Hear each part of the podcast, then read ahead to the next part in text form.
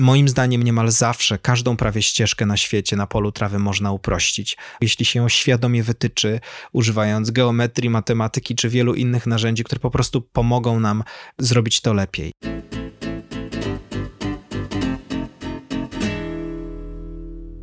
Cześć! Słuchasz podcastu Lekko Mówni, w którym uczymy jak przemawiać lekko i skutecznie. Z tej strony Michał Kasprzyk i Patrycja Obara.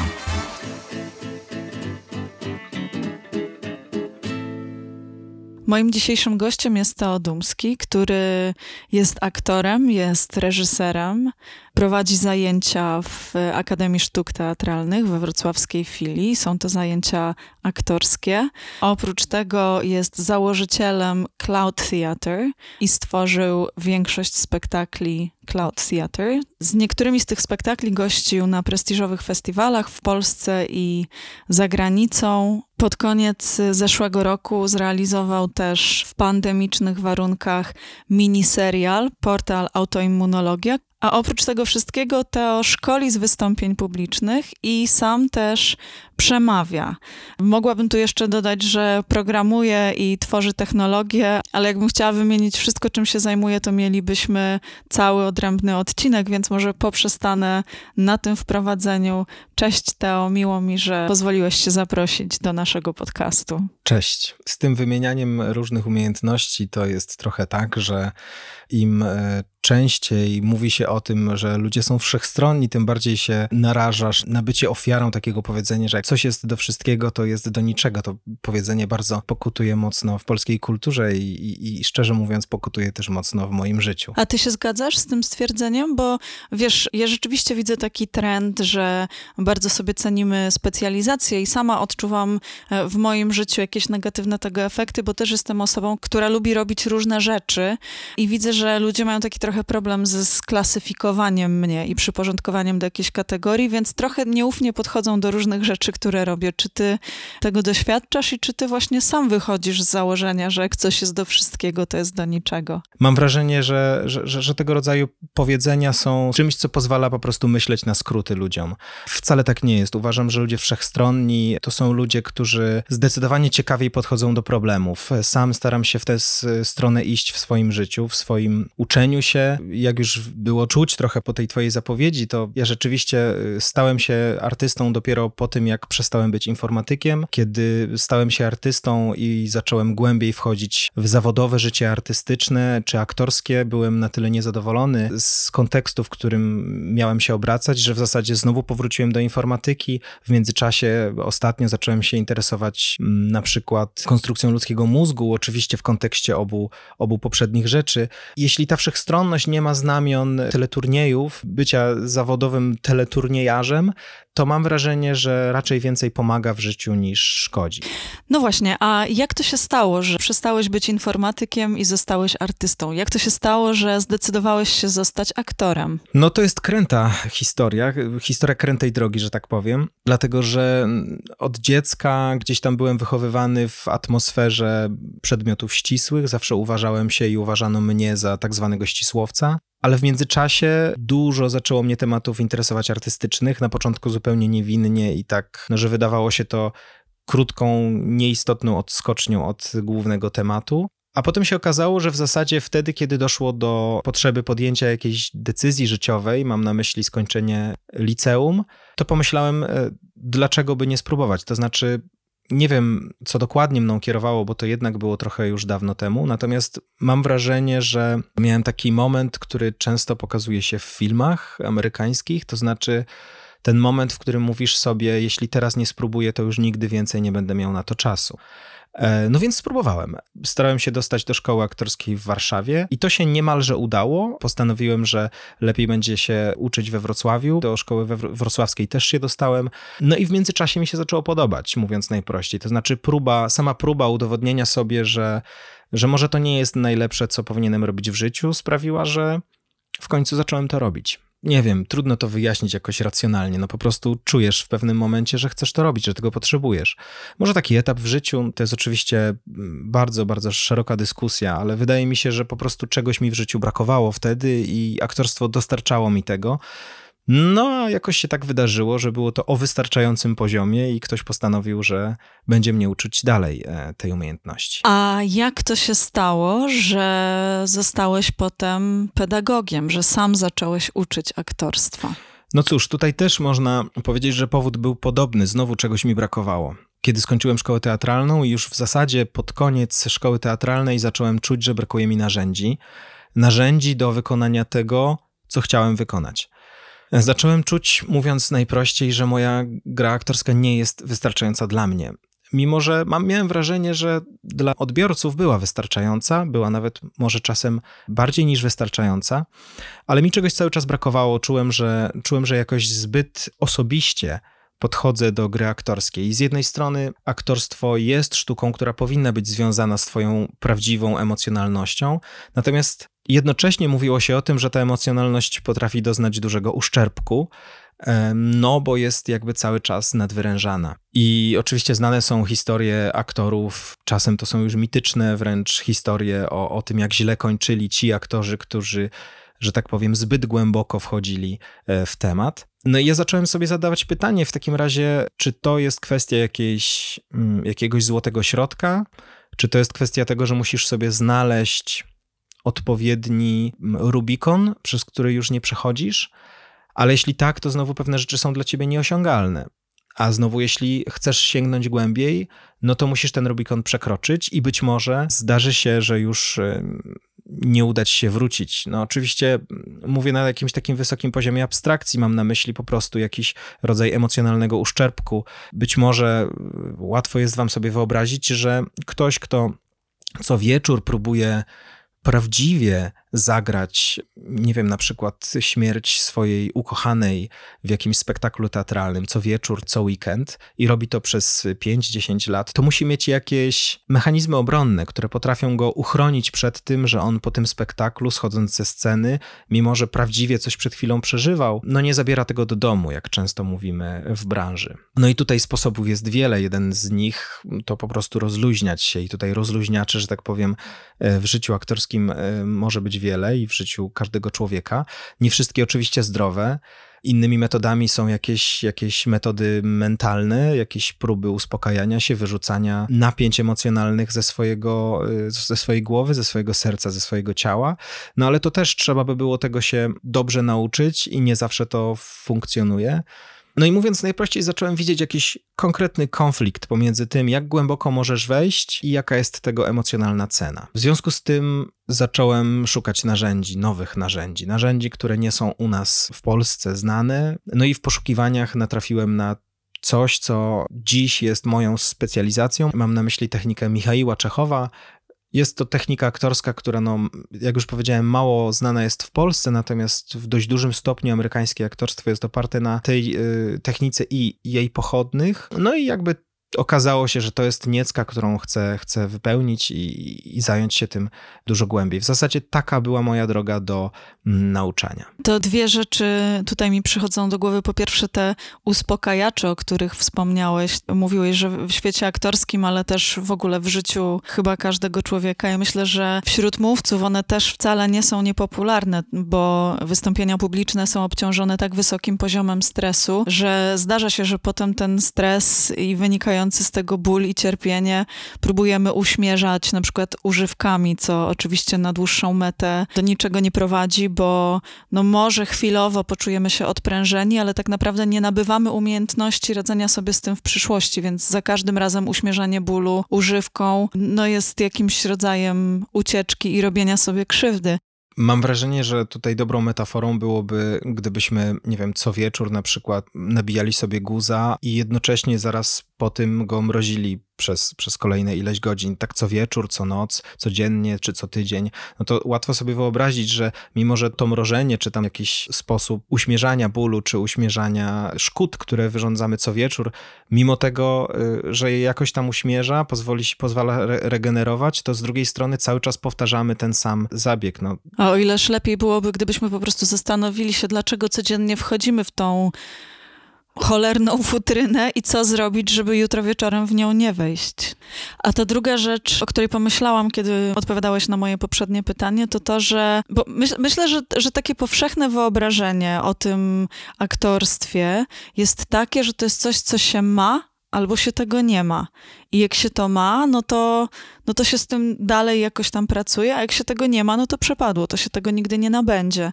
Natomiast ty mówisz o technice i myślę, że dla wielu naszych słuchaczy to może być coś nowego, coś odkrywczego, że do tego w ogóle można podejść technicznie, czyli że są jakieś sposoby, w które można się bezpiecznie rozwijać i że czy chcesz powiedzieć, że to jest umiejętność jak każda inna? Tak, zdecydowanie podpisałbym się pod tym stwierdzeniem. Może nie jak każda inna, jest to umiejętność inna od innych umiejętności, że tak to określę, natomiast no, da się tego nauczyć. To jest umiejętność, więc jeśli to jest umiejętność, to znaczy, że jest w jakiś sposób dostępna dla nas. No i oczywiście to przeświadczenie o tym, że to się ma albo się tego nie ma, myślę, że to przeświadczenie może być w wielu dziedzinach e, obecne. Na przykład w wystąpieniach publicznych, że albo ktoś jest mówcą, albo nim nie jest, prawda? Dokładnie. I myślę, że tak samo pracuje jak, jak w aktorstwie. Myślę, że w tych dziedzinach, w których edukacja jest mniej rozwinięta, wtedy jakby bardziej przesuwa się środek ciężkości na to, że to się po prostu ma albo się tego nie ma. No mówiąc najprościej, gdybyśmy nie mieli żadnych sposobów nauki pływania, no to wrzucalibyśmy kogoś do basenu i mówilibyśmy, no dobra, ten ktoś to ma, a ten ktoś to nie ma, bo się topi, trzeba go wyciągnąć, no raczej nie będzie pływał. I niech już nigdy nie wchodzi do wody. No chyba, że bardzo chce, niech próbuje, ale no nie wiadomo, co z tego będzie. To są takie y, stwierdzenia, które wręcz jeden do jeden y, słyszałem y, w wielu kontekstach aktorskich, czy, czy w wielu kontekstach scenicznych.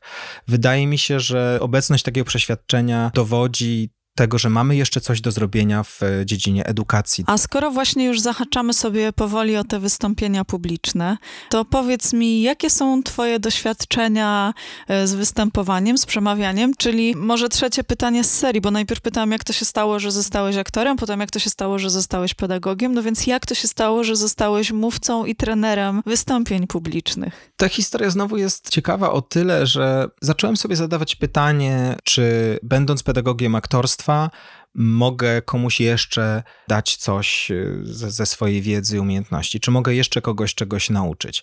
Tak doszedłem do tego, że mógłbym również w innych kontekstach dać coś ludziom, którzy działają w dziedzinach pokrewnych albo w dziedzinach, w których niektóre z umiejętności mogą być przydatne.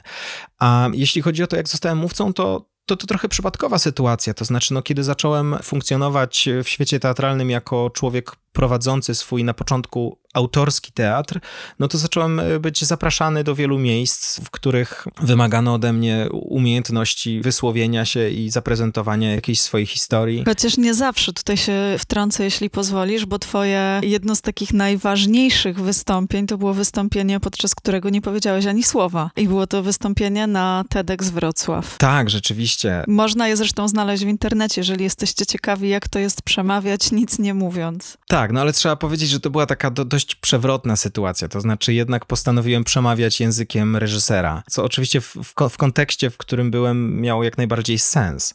Ja nie musiałem się odzywać. Ja się odzywałem przez niego. Natomiast kiedy doszło do sytuacji, w której musiałem się uaktywnić jako mówca, korzystając z tradycyjnych środków wyrazu, nagle mm, było to dla mnie dość mocno zaskakujące, ponieważ z jednej strony y, moich doświadczeń scenicznych, aktorskich, scenicznych miałem już na swoim koncie bardzo dużo. W związku z tym wydawało mi się, że to będzie takie, takie normalne. Taki pikuś. E, tak, ale, ale z drugiej strony już w trakcie jakby przygotowań do, tego, do tych wystąpień zacząłem zauważać, że proces jest w niektórych kwestiach bardzo, bardzo się różni. Że to nie jest tak, jak uczyć się roli. Oczywiście można by było potraktować, i być może dla mnie by to było prostsze, potraktować wystąpienie publiczne jako rolę, po prostu napisać sobie scenariusz albo poprosić kogoś, żeby napisał ten scenariusz, nauczyć się go na pamięć, potem sobie stworzyć tematy aktorskie, intencje aktorskie, no ale wtedy mówiąc najprościej zaczęlibyśmy tworzyć performance teatralny, a nie wystąpienie publiczne. Zacząłem rozumieć, że te dziedziny, pomimo że jakoś mm, tożsame powinny być umiejętności y, osoby przemawiającej i aktora, to jednak sama sztuka jest nieco inna. Mógłbym powiedzieć, że gdybym w języku teatralnym miał określić y, przemówienie, jest to dobrze zaplanowana improwizacja. Czy zgodziłbyś się z takim stwierdzeniem, że różnica polega również na tym i być może wpływa to też na poziom trudności tych dwóch zadań? Dla jednego może być trudniejsze to, dla drugiego tamto, że w aktorskich kontekstach jednak na scenie kreujemy postać, a w kontekście wystąpień publicznych jednak próbujemy pokazać siebie prywatnie, takich jacy jesteśmy. Tak, to oczywiście ma ogromne znaczenie. Aktor jakby troszeczkę dysocjuje się od obnażania się emocjonalnego na scenie właśnie poprzez uznanie, że to nie do końca on czy ona, że jednak tworzymy jakiś fikcyjny twór emocjonalny, któremu oddajemy swoje ciało, oddajemy swój głos i jakby w służbie temu tworowi y, wychodzimy na scenę. I to bardzo wielu aktorów oddala od takiej, my to nazywamy prywatą, nie? Czyli, czyli od takiego używania siebie w takim totalnie prywatnym sensie. Bardzo często jest też tak, że, że aktor czy aktorka w trakcie prób, to jest bardzo ciekawe, wyraża się nawet w taki sposób, że nie mówi, no i ja tutaj wchodzę i ja mówię monolog, tylko mówi i ona tutaj czuje to i tamto i ona myśli, że, że on już odchodzi, ale tak naprawdę go kocha i coś tam, coś tam, nie? No to już wymyślam coś, ale chodzi o sposób określania tych spraw, że bardzo często aktorzy określa, mówią o tym, co sami wykonują na scenie, mówią on, ona robi to, robi tamto, myśli to, czuje tamto, e, a nie, że ja. I oczywiście jest to jakaś technika, która ich troszeczkę dysocjuje od tego. W wystąpieniach publicznych wydaje się, że zdecydowanie bardziej istotne jest pokazanie własnej osobowości, własnej prywatnej osobowości w sposób, nazwijmy to, swobodny swobodny i taki, który da się oglądać, da się lubić, nie wzbudza podejrzeń, nie wzbudza takich odczuć, które każą ci nie wierzyć, każą ci myśleć, e, o co w ogóle chodzi. W przypadku aktora znowu ciekawsze jest e, to, kiedy aktor ma w sobie konflikt, to znaczy, kiedy, że tak powiem, gra coś innego, a robi coś innego, mówi coś innego i gra coś innego. Wtedy nazywamy to jakąś taką tajemnicą teatralną. Wtedy to jest pociągające i w kontekście tej umowy teatralnej, to znaczy umowy, na którą się zgadza przecież też widz, to znaczy umowy, że ja teraz przyjdę i ktoś mi coś zaprezentuje, ktoś mi opowie jakąś historię, ktoś mi pokaże jakiś świat, a ja będę sobie siedział, siedziała i oglądać będę, no to w, w kontekście tej umowy jakoś wszyscy się na to zgadzają. Natomiast w wystąpieniu publicznym jednak mamy wrażenie, że będziemy oglądać żywego człowieka, który istnieje, ma imię i nazwisko i PESEL. Ciekawe jest to, co mówisz, ale też mm, rzeczywiście jakoś zgodne z moimi obserwacjami i z moimi doświadczeniami z obiema tymi dziedzinami. E, I wydaje mi się też, znaczy mi przynajmniej trudno jest w zasadzie ocenić, która z tych rzeczy jest łatwiejsza, bo z jednej strony w tym kreowaniu postaci trudne jest to, żeby zrobić to prawdziwie, żeby zrobić to wiarygodnie i żeby właśnie no, zdysocjować to od, tego, od tej prywatnej siebie, żeby nie czerpać za bardzo z własnej osobowości, a jednak w jakimś tam stopniu czerpać, bo przecież to, to jest nieuniknione. A znowu w tych wystąpieniach publicznych, no trudne jest to takie rozbieranie się do naga przed tą publicznością, że właśnie staję przed wami taka, jaka jestem i no co prawda mogę zdecydować, którą wersję siebie chciałabym wam pokazać, ale jednak pokazuje jakąś wersję siebie właśnie, jakiś kawałek własnego ciała metaforycznie rozumianego i ciekawi mnie, która z tych rzeczy dla ciebie jest trudniejsza. Wystąpienia publiczne dla mnie są trudniejsze. Wydaje mi się, że to nie oznacza też, że one generalnie są trudniejsze od aktorstwa. Myślę, że w ogóle nie da się tak powiedzieć, że jakieś umiejętności są generalnie trudniejsze od innych umiejętności. No nie wiem, może gdybyśmy porównywali żonglowanie i chciałem powiedzieć pisanie, ale z drugiej strony to chyba zależy, kiedy zaczęliśmy się tego uczyć. Gdybyśmy się teraz zaczynali uczyć pisać, to być może byłoby wielokrotnie trudniejsze od żonglerki. Więc no, mówiąc najprościej, zależy od punktu odniesienia. Więc unikam odpowiedzi na pytanie, co jest trudniejsze generalnie, ale rozumiem, że nie o to pytasz. Moje osobiste doświadczenie jest takie, że dla mnie wystąpienia publiczne, przynajmniej na teraz, na dziś, są nieco trudniejsze od y, rzeczy, które muszę zrobić tak czysto po aktorsku. Dlatego, że mówiąc najprościej, uczyłem się czegoś innego. Uczyłem się dysocjacji, uczyłem się korzystania z własnej emocjonalności, ale jednak w służbie jakiemuś innemu bytowi, w służbie sztuce, a w wystąpieniach publicznych, jak już mówiliśmy, wydaje się, że chodzi o coś zupełnie, zupełnie innego. I kiedy wszedłem na scenę jako, jako mówca prezentujący swój teatr, nagle się okazało, że jestem osobą bardzo skromną, która generalnie jak się wypowiada, to wypowiada się w taki sposób, żeby oddalić oczy słuchaczy od siebie, a bardziej skupić się na temacie. Okazuje się, że jestem gadatliwy bardzo, ale ta gadatliwość nie zawsze pomaga tematowi, to znaczy dałoby się to zrobić szybciej, prościej, no, i dzięki temu lepiej. Natomiast zauważyłem w sobie takie wątki, które mają mnie obronić przed poczuciem właśnie obnażenia. No i zacząłem pracować nad tym, jak zrobić to inaczej. Oczywiście pierwsza myśl była taka, że można sobie zrobić z tego performance. I oczywiście można. Dla mnie po wieloletniej edukacji aktorskiej i praktyce można by powiedzieć, że to po prostu e, może zadziałać. Różnica jest taka, że no musiałbym się do tego przygotować tak, jak do spektaklu półimprowizowanego. Są techniki, które pozwalają na to, można siebie wykreować i tak dalej. Można użyć czysto aktorskich narzędzi do tego, żeby stworzyć wystąpienie publiczne, jeśli ktoś ma te narzędzia i, i, i wiele lat praktyki. Natomiast pozostaje tylko pytanie, czy to jest rzeczywiście on, czy ona. Ja akurat miałam przyjemność współpracować z Tobą przy prowadzeniu szkoleń. To nie jest żadna tajemnica. I obserwując, jak pracujesz z innymi, widzę z jednej strony, że, że czerpiesz też e, z tej sfery pedagogiki aktorskiej, ale bardziej w kontekście pracy nad emocjonalnością niż pracy nad technikami aktorskimi, bo tutaj no, w tym kontekście to, to, to nie jest aż tak istotne, nawet nierelewantne. Natomiast e, obserwując Ciebie przy pracy, widzę, że to jest niezwykle niezwykle cenne, że masz doświadczenie tej trudności, że czasami jest tak, że właśnie taki nauczyciel, który sam musi mierzyć się z tym wyzwaniem, jest w stanie lepiej zrozumieć, że inni też się z nim mierzą i jest w stanie lepiej ich przez tą trudność przeprowadzić, więc y, wydaje mi się, że to w ogóle bardzo cenne, że o tym y, mówisz tak otwarcie. Wydaje mi się to zasobem twoim, mm, a nie przeszkodą. Mm, tak, tak, oczywiście. Wydaje mi się, że generalnie w, w, w nauczaniu umiejętności jest tak, że no już skoro od, odwołujemy się do tego y, rzeczonego pływania, no to trudno chyba uczyć kogoś pływania tak, tak, tak naprawdę, tak głęboko, jeśli samemu nie było się w wodzie, albo przynajmniej, nie wiem, kilka lat nie próbowało się być na tamtym miejscu. Albo jeżeli pływa się od niemowlęctwa i w zasadzie to nie wiemy, jak się tego nauczyliśmy, po prostu od zawsze to mamy, prawda? Czyli jednym słowem, nie przeszliśmy tej drogi, przez którą chcemy chcemy kogoś przeprowadzić. Mm. Oczywiście Pewnie są wyjątki, pewnie jest tak, że są nauczyciele, którzy nigdy nie dotknęli dziedziny, której nauczają jako wykonawcy, a są genialnymi nauczycielami. Natomiast myślę, że generalnie takie doświadczenia absolutnie pomagają. I tak samo jest w aktorstwie. Bardzo często jest tak, że to znaczy Inaczej, rzadko jest tak, żeby aktor niepraktykujący nigdy został nauczycielem aktorstwa.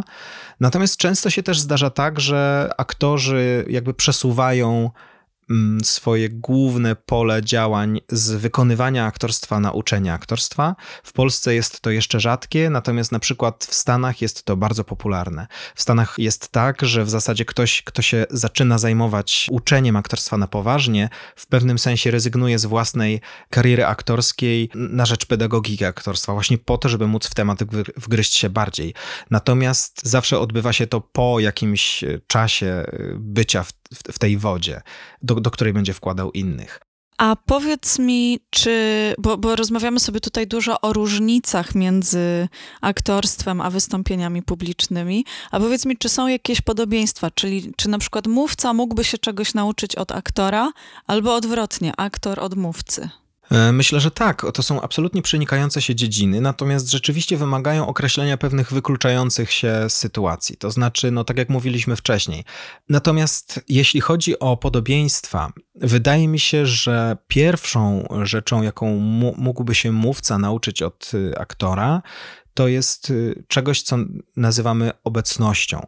To znaczy taką aktywną obecnością tu i teraz. Mówiąc y, jeszcze inaczej, jest to jakaś umiejętność kierowania czy zarządzania swoją uwagą, swoim skupieniem, czy skupieniem swojej uwagi. Czyli umiejętność filtrowania bodźców, kontrolowania tego, czemu chcemy przeznaczyć swoją uwagę, Przepraszam, ale zatrzymam się tutaj, bo to jest bardzo ciekawe, co mówisz. To znaczy, co, co to znaczy kierować swoją uwagę, przeznaczać czemuś swoją uwagę? Czy to jest coś, na co my mamy w ogóle wpływ? Oczywiście, y, że mamy wpływ. Wystarczy sobie wyobrazić, że coś y, za nami wybuchło. To natychmiast nasza uwaga, jakoś, mimo że to, się, że to sobie wyobrażamy, to jakaś nas, nasza uwaga zwraca się, że tak powiem, w tamtą stronę. Można sobie przypomnieć jakieś wydarzenie polegające polegające na tym, na przykład, że idziecie sobie chodnikiem i coś wybuchło, uderzyło, ktoś zatrąbił, krzyknął, to od razu, y, kiedy przypominacie sobie takie wydarzenie, no to jeśli skupiacie się na tym, gdzie wtedy była wa wasza uwaga, no to łatwo jest w zasadzie zrozumieć, że ona, tak jak ten reflektor w tych filmach, w których ktoś ucieka, a z nieba krążące nad nim helikoptery oświetlają przestrzeń i szukają go tymi reflektorami, to, to właśnie tak nasza uwaga się przesuwa na jakieś y, miejsce. No, rozumiem, że, że jest to taki mechanizm w naszym mózgu, który po prostu postanawia filtrować jedne bodźce, a wyostrzyć się na drugie. I mówisz, że możemy to kontrolować, że to nie jest tylko tak, że ta uwaga kieruje się w jakieś miejsce, kiedy coś wybuchnie, tylko my możemy sami ten reflektor przesunąć w jakieś miejsce, które jest na przykład bardziej korzystne? Zdecydowanie tak. Na początku rzeczywiście, to znaczy jakby bez treningu tego rodzaju umiejętności, można by powiedzieć, że no to się dzieje samo.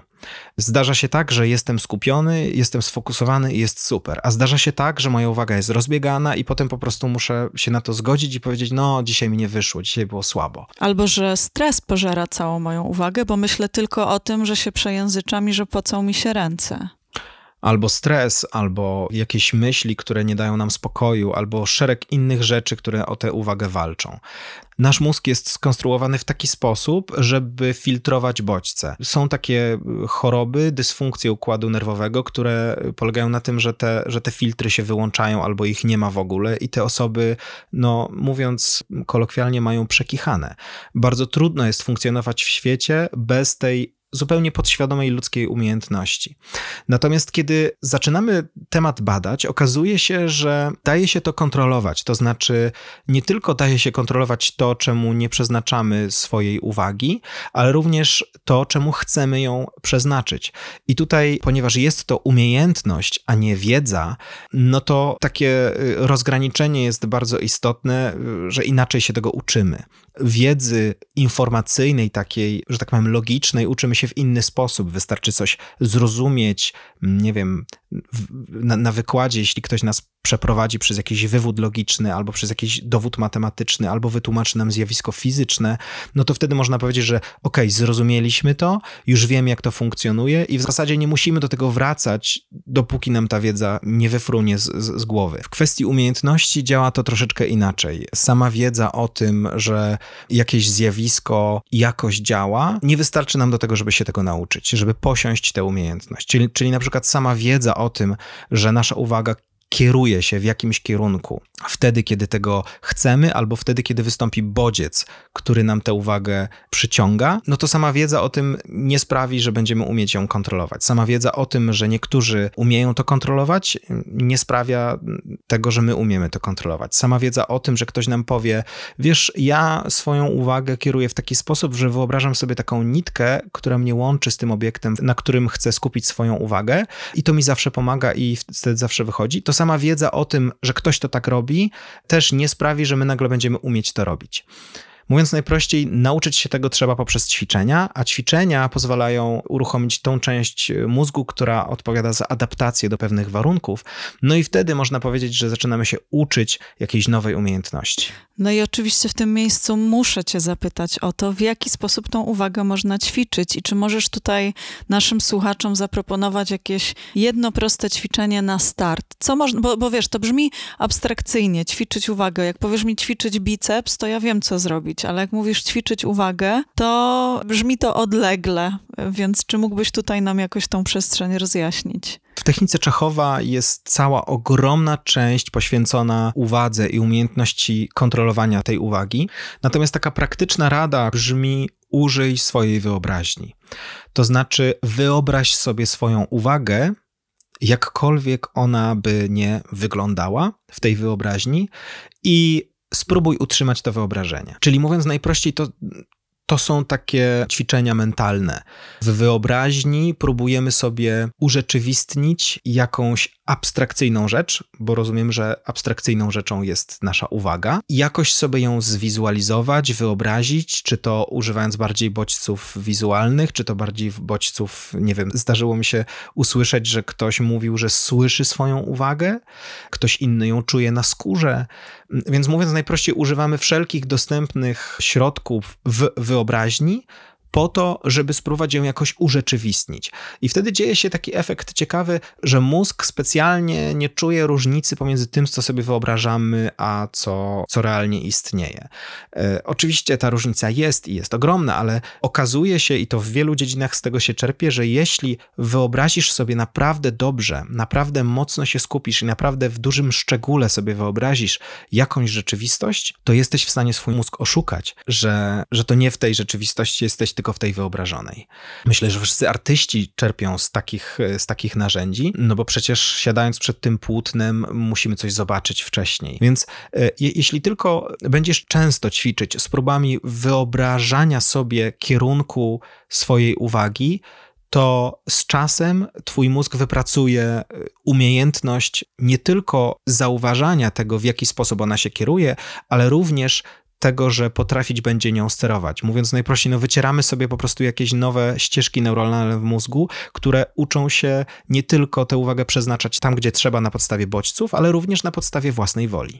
To jest y, bardzo ciekawe i takie mam wrażenie też no niepopularne dzisiaj, bo jednak żyjemy w takich czasach, w których oczekuje się szybkich, konkretnych rozwiązań. Znaczy mogę zrobić to i wydarzy się to, a ty mówisz o wyobraźni, o pracy wyobraźnią, o to, żeby zamknąć oczy i po prostu coś poczuć i że to w efekcie coś zmieni. Myślę, że to otwiera fajne przestrzenie do rozwoju, bo jednak ta praca nad, czy to nad aktorstwem, czy nad wystąpieniami publicznymi jest jakąś pracą na emocjach. Nawet to słynne pytanie, które wszyscy zadają, co zrobić z rękami, przecież tak naprawdę jest pytaniem, jak się nie stresować, a odpowiedzią na to pytanie jest przeznaczyć uwagę czemuś innemu, nie temu, że zaraz po prostu umrzemy na tej scenie, bo nam serce eksploduje, tylko temu, że chcielibyśmy coś przekazać, czymś się podzielić. W kwestii tych szybkich rozwiązań, to jeszcze ch chcę tylko powiedzieć, że mam wrażenie, że tutaj mamy do czynienia z jakimś takim ogromnym kłamstwem, bo szybkie rozwiązania działają wtedy, kiedy naprawiamy rower i nie wiemy, jak obrócić łańcuch po to, żeby wskoczył nam w tryby. I wtedy ktoś nam mówi, wiesz co, musisz go odwrócić tu w lewo. Aha, okej. Okay. I to jest trik szybki, który działa. Albo kiedy nie możemy uruchomić jakiegoś programu komputerowego, bo jest tam jakiś haczyk i ktoś nam mówi, musisz tutaj wpisać taką komendę, nieważne, nie musisz rozumieć, po prostu wpisz ją i będzie działać. No, no to wtedy szybkie rozwiązania działają. Wtedy, kiedy chodzi o, o, o jakieś proste, zgłębione przez innych sytuacje, w których nie musisz mieć żadnych umiejętności, musisz tylko zastosować jakąś procedurę i wtedy będzie działać. Przy obsłudze maszyn rozumiem, że może tak być, ale kiedy przychodzi do takiej maszyny jak nasze ciało, no to wtedy już nie jest tak prosto ją obsłużyć. A nasz mózg to już w ogóle. Dokładnie, no nie, nie mamy instrukcji obsługi, która nam jasno mówi, w jakich krokach należy działać po to, żeby osiągnąć jakiś efekt. Myślę, że to przeświadczenie wynika z tego, że zapominamy bardzo często, że nasz mózg uczy się adaptując do warunków, głównie. I tutaj przychodzi do mnie takie pytanie, które znowu muszę zadać, a właściwie muszę cię poprosić o to, żebyś o czymś opowiedział. Jesteś bowiem twórcą metafory czy też teorii pola trawy i myślę, że to jest odpowiedni moment, żeby o tym opowiedzieć. Paul Trava y, to taki y, amerykański naukowiec, który wymyślił taką y, teorię, którą nazwał po sobie i to jest teoria pola trawy. Ta teoria polega na tym, że mamy pole trawy, e, pole trawy, to znaczy mamy pole, na którym rośnie trawa, pole, taki kawałek ziemi, na którym rośnie trawa, takie, taka roślina. I kiedy szukałem jakiejś metafory, żeby określić to, w jaki sposób nasz mózg się uczy, no to powiedziałem na pewnych warsztatach. Wiecie, jest taka teoria pola trawy, która e, działa mniej więcej tak, tak, tak i tak. I ktoś w końcu zapytał, e, kim jest Paul Trava. I ten już humorystyczny akcent towarzyszy mi za każdym razem niemal, kiedy docieram do, do tematu wycierania się, się ścieżek. No ale właśnie, właśnie co z tym polem trawy? jeśli mamy pole trawy i wyobrazisz sobie, że jesteś po jednej stronie tego pola trawy, a twój cel y, jest po drugiej stronie tego pola trawy, na przykład domek, do którego chcesz y, pójść, żeby sobie zrobić kolację. To musisz pole trawy pokonać. No i jeśli to pole trawy jest zarośnięte, no to jeśli idziesz pierwszy raz przez to pole trawy, no to musisz ubezpieczyć się w wygodne buty y, i zakryte łydki mieć po to, żeby cię roślinność nie pokieraszowała. Być może trzeba będzie się wyposażyć w jakiś nóż, maczetę czy sierp, cokolwiek, co potrafi ci tę e, drogę utorować. W każdym razie, jeśli zarośnięte jest to pole, no to możemy powiedzieć, że przejście po raz pierwszy przez niego będzie trudne jakoś. Natomiast kiedy pokonamy tę jakąś tam drogę i pójdziemy znowu sobie na miasto, a potem znowu będziemy chcieli wrócić do domu, no to ta ścieżka, którą żeśmy zrobili wcześniej, jeśli nasze wizyty w mieście nie są co, co lata, nie zdąży jeszcze zarosnąć. To znaczy, będziemy mieli ją wstępnie, że tak powiem, przeczesaną. W związku z tym e, pójdziemy nią, nią drugi raz. No bo uznamy, że nie ma sensu e, wycinać kolejnej, szczególnie, że byliśmy na imprezie i jesteśmy fajnie ubrani. Kiedy idziemy po raz trzeci, czwarty, piąty, no to już rozumiem, że odkrywa się w tym miejscu jakby intencja w tej metaforze. Wybieramy ścieżkę, którą żeśmy już ileś razy pokonali. To jest y, jakaś natywna część naszego mózgu, która po prostu mówi: nie poświęcaj energii na coś, co już zostało zrobione. Minimalizuj swoją energię, będzie ci potrzebna do przeżycia kolejnych dni. Więc jeśli tylko mm, nie musisz, to idź starą ścieżką. Taki jest jakiś wewnętrzny potrzeb naszego mózgu. Natomiast wszystko jest w porządku, dopóki nie zadajemy sobie pytania, czy nasza ścieżka przypadkiem nie może być krótsza albo łatwiejsza, albo czy ona nie jest przypadkiem na tyle kręta, że pokonywanie jej mimo wszystko jest dla mnie trudne, mimo że wielokrotnie nią chodziłem. No więc kiedy patrzymy na, na pole trawy, na nasze pole trawy z Google Mapsa i widzimy, że ta ścieżka jest bardzo kręta i widzimy, że kurczę, patrząc na to z lotu ptaka, można by ją uprościć. No to wtedy stajemy przed zadaniem, ok, no to znowu trzeba chwycić za sierp, za maczetę i ubrać się y, i, i zasłonić łydki, bo znowu będzie trzeba przekopać y, jakiś tunel w tym polu trawy.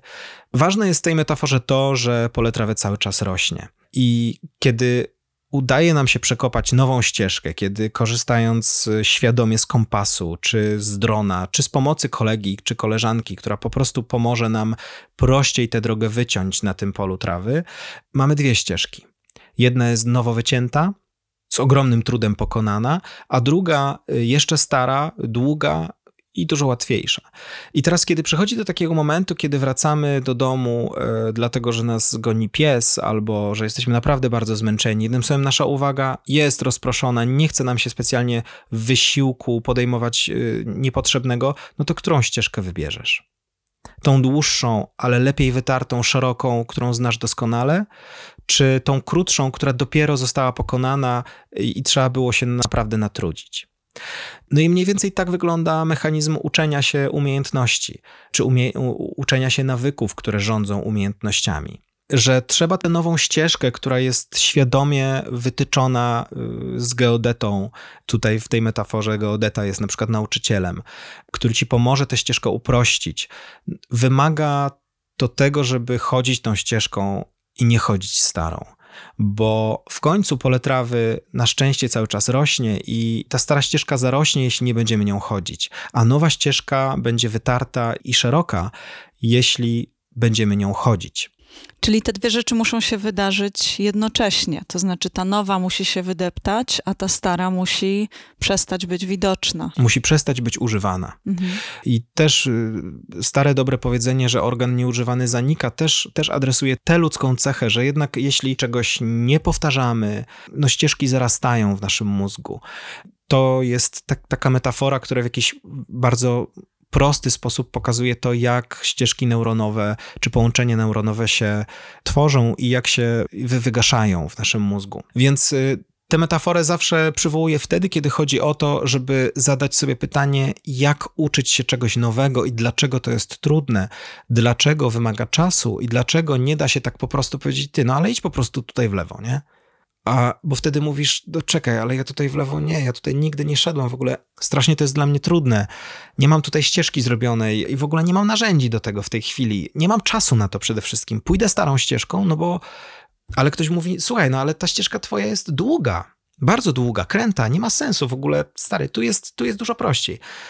Ach. Dlatego mówimy bardzo często na szkoleniach, jeśli chcesz pójść nową ścieżką, to zacznij trzy miesiące wcześniej, zacznij pół roku wcześniej, dlatego że to będzie kosztować cię energię, będzie kosztować machaniem y, sierpem, że tak powiem, machanie kosą czy, czy, czy czymkolwiek, co jest potrzebne do utorowania tej ścieżki.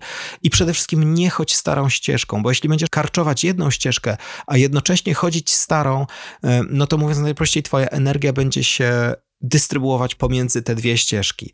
No i rzeczywiście zyskasz nową, ale nigdy nie wiadomo do końca, która z nich zostanie wybrana w sytuacji stresowej, w sytuacji, w której nie będziesz mieć czasu myśleć nad tym, która jest w tej chwili lepsza. Po prostu odruchowo ją wybierasz. Ja też zauważam, kiedy pracuję czy podczas szkoleń, czy na uczelni ze studentami właśnie nad tą umiejętnością przemawiania, że no, obserwuję taki duży opór wobec zmian, że ostatnio nawet, bo teraz jesteśmy oczywiście w momencie podsumowywania pracy w tym semestrze, zbliżamy się do momentu wystawiania ocen, więc obserwujemy sobie, co się wydarzyło i ja się staram ze studentami oczywiście pracować bardzo praktycznie, to znaczy to nie są wykłady z wystąpień publicznych, tylko oni po prostu występują i potem sobie rozmawiamy o tym, co się wydarzyło. I, I słusznie, czyli nie oszukujesz ich, mówiąc im, że jak się nauczą zasad przemawiania, to po prostu prostu będą to umieć, tylko wrzucasz ich do wody i mówisz, dobra, to spróbuj, a teraz spróbuj jeszcze raz, a teraz jeszcze raz. I jak zrobisz tak jeszcze 30 razy, to czegoś się nauczysz. Tak, i mówię też, co trzeba poprawić, żeby następnym razem przepłynąć te dwa metry więcej. E, natomiast właśnie w tych takich sesjach informacji zwrotnej po ich wystąpieniach często obserwuję coś takiego, że daje komuś wskazówkę, jaką ścieżką można by pójść korzystniej dla siebie, a ten ktoś mi odpowiada, no ale ja to zawsze robiłam tak. Mówię, rozumiem i widzę tego efekty, widzę, że cię to dużo kosztuje i proponuję ci pójść inną ścieżką, bo mam przeczucie, że ona będzie dla ciebie łatwiejsza, kiedy już ten opór wobec zmiany w sobie pokonasz. I często znowu słyszę, no ale ja zawsze robiłem tak i właściwie tyle, nie ma tam żadnego rozwiązania, po prostu zawsze robiłem tak. I ja wtedy mówię, no dobra, ale czy to działa? Czy efekty, jakie w ten sposób uzyskujesz, cię satysfakcjonują? No nie. Ale mimo to no nie ma tej gotowości na to, żeby wziąć tą maczetę i spróbować tą nową ścieżkę wyciąć. A myślę, że to niezwykle ważne, żeby taką próbę podjąć, choćby zadając sobie wyświechtane pytanie, no co mam właściwie do stracenia, skoro ta ścieżka, którą do tej pory chodzę, zawsze powoduje jakieś problemy, urazy i w ogóle jest długa i niewygodna i mnie męczy, to w sumie co mam do stracenia, żeby spróbować sobie wydeptać nową? No, odpowiedź jest dość prosta. Do stracenia masz energię, którą musisz zainwestować w to, żeby wyciąć nową. Czyli Oczywiście... lepsze znane zło niż potencjalne dobro. No, stara, dobra zasada, która rządzi ludzkim życiem w bardzo, bardzo wielu przypadkach. To jest tak, że ten opór wobec zmian to jest ten sam opór, który ja w tej mojej rolniczej metaforze zawieram w tym momencie, w którym stoisz przed wysoką trawą. Po lewej stronie masz ścieżkę, którą znasz, jest łatwa, prosta i po prostu znasz ją, mogłabyś z zamkniętymi oczami pójść. No potrwa to trochę dłużej i nie podoba ci się specjalnie łażenie nią, ale działa po prostu, jakoś tam działa. I widzisz na prawo wysoką trawę i mówisz sobie, kurczę, trzeba się napracować. Nie chce mi się. I tutaj mamy do czynienia z pewnym takim oszustwem, które nasz mózg moim zdaniem e, nam aplikuje. To znaczy, nam się przez chwilę wydaje, że ta stara ścieżka będzie łatwiejsza. Zapominamy o tym, ile nas kosztuje, ponieważ droga jest już znana. Natomiast w tej nowej ścieżki zazwyczaj toniemy w fantazjach ile my będziemy teraz musieli się napracować i czy w ogóle to się opłaci. Zaczynamy podawać to w wątpliwość. No i jakby zaczynamy tonąć we wszystkich nie, które mówią, no nie, stara ścieżka jednak jest prostsza. Natomiast tutaj ten lot dronem, czy, czy balonem, czy, czy w ogóle spojrzenie z lotu ptaka, czy po prostu z innego punktu widzenia bardzo, bardzo jest pomocne, bo wystarczy tę ścieżkę zmierzyć i nie wiem, zrobić tabelkę za i przeciw, czy lepiej poświęcić energię na wytarcie nowej ścieżki, jeśli będziemy chcieli nią przez następne lata chodzić, czy chodzić starą. To nagle te korzyści nie wydają się takie oczywiste z tej starej ścieżki. Dlatego w takich sytuacjach wydaje mi się, że najlepiej osoby uczące się namawiać do serio podejścia do pytania, y, czy się opłaci i czy ta inwestycja tego czasu, energii i machania kosą się opłaci i pokazywania, że się opłaci. Moim zdaniem niemal zawsze każdą prawie ścieżkę na świecie na polu trawy można uprościć. Jeśli się ją świadomie wytyczy, używając geometrii, matematyki czy wielu innych narzędzi, które po prostu pomogą nam zrobić to lepiej. I po to mamy nauczycieli, bo oni te, tych ścieżek przeszli ileś w swoim życiu i, i są w stanie je porównać i być może zaoferują nam, zazwyczaj oferują nam prostsze ścieżki niż te, które żeśmy sami sobie intuicyjnie wyznaczyli.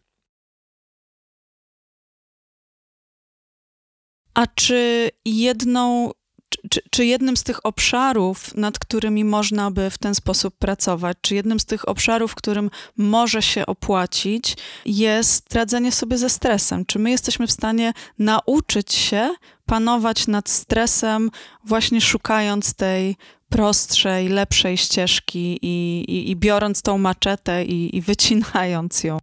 Mm, tak, wydaje mi się, że tutaj te rzeczy, o których rozmawialiśmy wcześniej, niemalże jeden do jeden funkcjonują w tej dziedzinie, dlatego że to, jakimi ścieżkami, że tak powiem, podąża nasz stres, jest w dużym stopniu kwestią naszych odruchów emocjonalnych.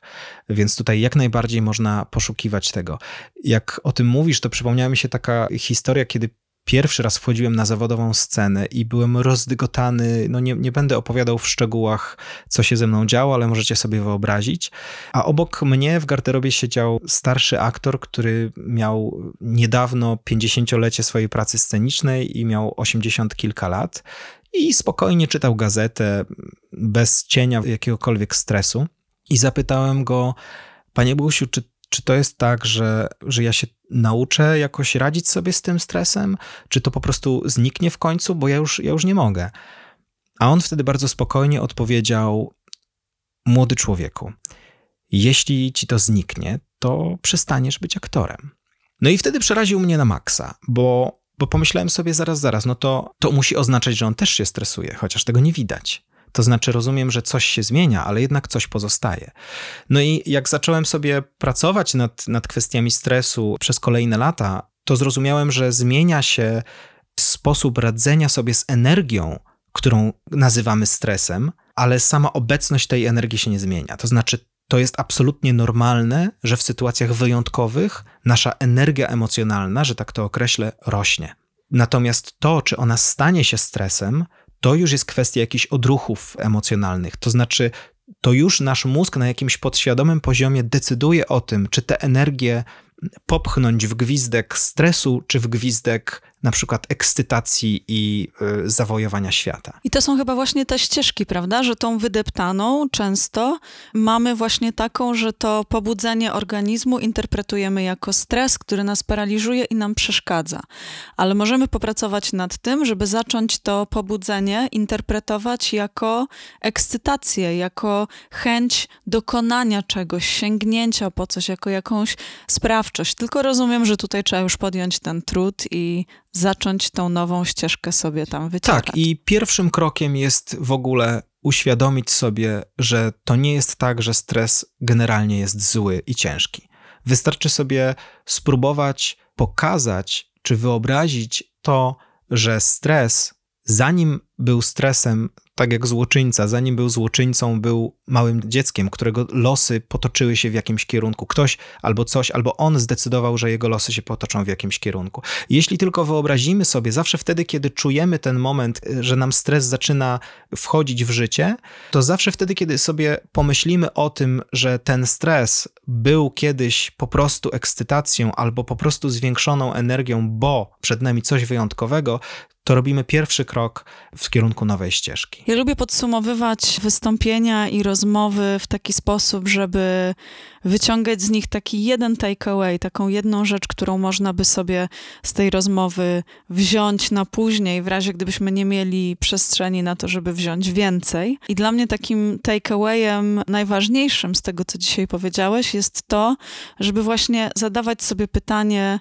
czy ten trud się opłaca, czy ten wysiłek opłaca się podjąć i ja z tym e, na pewno po tej rozmowie zostanę. Bardzo Ci dziękuję za Twoje przemyślenia, wskazówki, za ćwiczenie, a jeszcze może jest coś, y, co mógłbyś polecić naszym słuchaczom, oprócz wystąpień publicznych, jeżeli zainteresowało ich coś, co mówiłeś na temat aktorstwa, to czy można się gdzieś dowiedzieć czegoś więcej na temat technik, którymi pracujesz? Jest taka seria filmów, które popełniłem całkiem niedawno, jakieś, jakieś pół roku temu, czy, czy prawie rok, w internecie, na YouTubie, która w serii Master of Teatr prezentuje sześć odcinków szybkiego, podstawowego kursu aktorskiego techniką Czechowa. No i tutaj y, myślę, że wielu mówców mogłoby kilka rzeczy wyciągnąć dla siebie. Jest tam dużo mowy o uwadze, jest, jest dużo mowy o tym, w jaki sposób można to trenować. Jest kilka praktycznych ćwiczeń, jak to zrobić, więc zdecydowanie polecam zajrzeć tam, jeśli tutaj któraś z tych, z tych tematów, które poruszam, jakoś, jakoś yy, szarpnęły jakieś struny. Super, dziękuję bardzo, a link do tych filmików znajdziecie w opisie odcinka. Gdyby ktoś chciał zobaczyć, co robisz artystycznie, zawodowo, to gdzie można cię znaleźć? No w tej chwili generalnie w domu. E, generalnie, no, jak wiemy, od, od, ostatniego roku artystycznie dzieje się niewiele, dlatego wszyscy artyści zostali jakoś zmuszeni do zmiany y, środków wyrazu, co w moim pojęciu w wielu przypadkach, no niestety nie jest korzystne. Natomiast y, ja starałem się ostatnio stworzyć y, miniserial, o którym mówiłaś wcześniej, w którym starałem się jakoś spróbować w tej nowej rzeczywistości odnaleźć portal Autoimmunologię, bo taki jest tytuł. Będę jeszcze kontynuował. Jest jeszcze do, do nakręcenia trzy kolejne odcinki. Cały miniserial będzie składał się z sześciu. No a przede mną e, bardzo dużo pracy technologiczno-koncepcyjnej i myślenia, w jaki sposób w tej nowej rzeczywistości teatr, e, który do tej pory był, jaki był, będzie funkcjonował w przyszłości.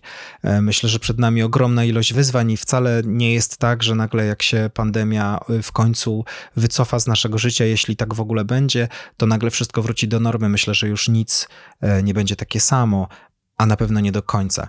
Dlatego jeśli ktoś chciałby e, śledzić e, jakieś moje, moje poczynania, to, to chyba najszybciej można znaleźć informacje na fanpage'u Cloud Theatre, na Facebooku, no i generalnie w przestrzeni.